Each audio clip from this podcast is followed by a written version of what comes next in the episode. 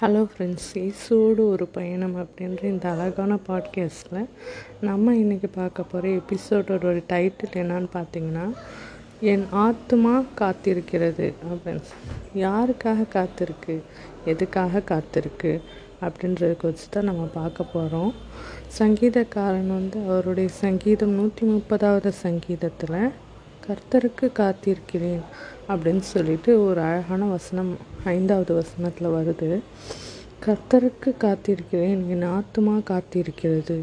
அவருடைய வார்த்தையை நம்பி இருக்கிறேன். அப்போ பாருங்கள் கர்த்தருக்காக காத்திருக்கணும். நம்மளுடைய ஆத்மா வந்து கர்த்தருக்காக காத்திருக்கணும். அவருடைய வார்த்தையை நம்ம கேட்கறதுக்காக அவருடைய அவருடைய வார்த்தையை நம்ம கேட்கறதுக்காக நம்மளுடைய ஆத்மா வந்து எப்போதும் காத்திருக்கணும். நம்ம வந்து எப்படி வந்து ஒரு ஸ்கூலுக்கு போயிட்டு ஒரு குழந்தைய நம்ம கூப்பிட்டு வரத்துக்கு நம்ம எப்படி வெயிட்டிங்கில் இருந்து அதுக்கப்புறம் நம்ம கூப்பிட்டு வரோம். அப்போ பாருங்கள் எவ்வளோ நேரம் நம்ம காத்திருக்கோம். அது மாதிரி கர்த்தருக்காக நம்ம காத்திருக்கணும். அவருடைய பதில் நம்மளுக்கு உடனே வரல அப்படின்னா அவருக்காக நம்ம காத்திருக்கணும். நம்முடைய வந்து அவர் மேலே வச்சுருக்க அந்த நம்பிக்கையை நம்ம விட்டுறக்கூடாது. ஆறாவது வசனத்தில் பார்த்திங்கன்னா எப்போது விடியும் என்று விடியற் காலத்திற்கு காத்திருக்கிற ஜாமக்காரரை பார்க்கலாம் அதிகமாக என் ஆத்மா ஆண்டவருக்கு காத்திருக்கிறது.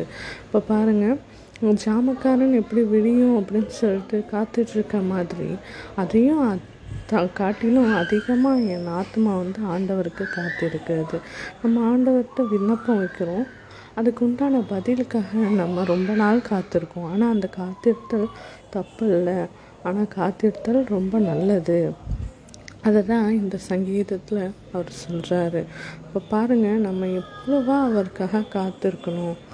இஸ்ரவேல் கர்த்தரை நம்பி இருப்பதாக அப்படின்னு சொல்கிறாரு அவருடைய ஜனங்கள் அவரை நம்பியிருக்கணும். கர்த்தரிடத்துல தான் கிருபையும் அவரிடத்துல தான் திரளான மீட்பும் உண்டு அப்படின்னு சொல்லி சொல்லியிருக்காரு. அவர் வந்து தம்முடைய ஜனத்தை வந்து அக்கிரமங்களிலின்று மீட்டுக்கொள்வார் அப்படின்னு சொல்லி தான் இந்த அதிகாரம் முடியுது. இப்போ பாருங்கள் ஆண்டவர்கிட்ட தான் நம்ம நம்பிக்கையை முழுமையான நம்பிக்கையை நம்ம வந்து ஆண்டவர்கிட்ட செலுத்தலாம் ஏன்னா அவரிடத்துல தான் நம்ம கிருபை பெற முடியும். அவர்கிட்ட தான் திரளான மீட்பு உண்டு. நம்ம பண்ணுற எல்லா பாவங்களுக்கும் ஆண்டவர் தான் நம்மளுக்கு மீட்பை கொடுக்கக்கூடியவராக இருக்கார். இப்போ பாருங்கள் நம்ம எவ்வளவா ஆண்டவர்கிட்ட காத்திருக்கணும். நம்ம வந்து ஒரு ஆண்டவர்களுடைய பாதத்தில் நம்ம எப்போதும் காத்திருக்கணுங்க. அப்போ தான் அவருக்கு பிரியமான ஒரு பிள்ளையாக நம்ம வாழ முடியும். இப்போ பாருங்கள் இந்த எபிசோடில் நிறையா நீங்கள் ஆண்டவருக்கு எப்படி காத்திருக்குது அப்படின்னு சொல்லிட்டு சங்கீதக்காரன் சொல்கிற அந்த வசனத்து வழியாக நீங்கள் நிறையா தெரிஞ்சுருந்துருப்பீங்க. இன்னொரு ஒரு அழகான எபிசோடில் உங்களை வந்து வெயிட் பண்ணுறேன் friends until then bye take care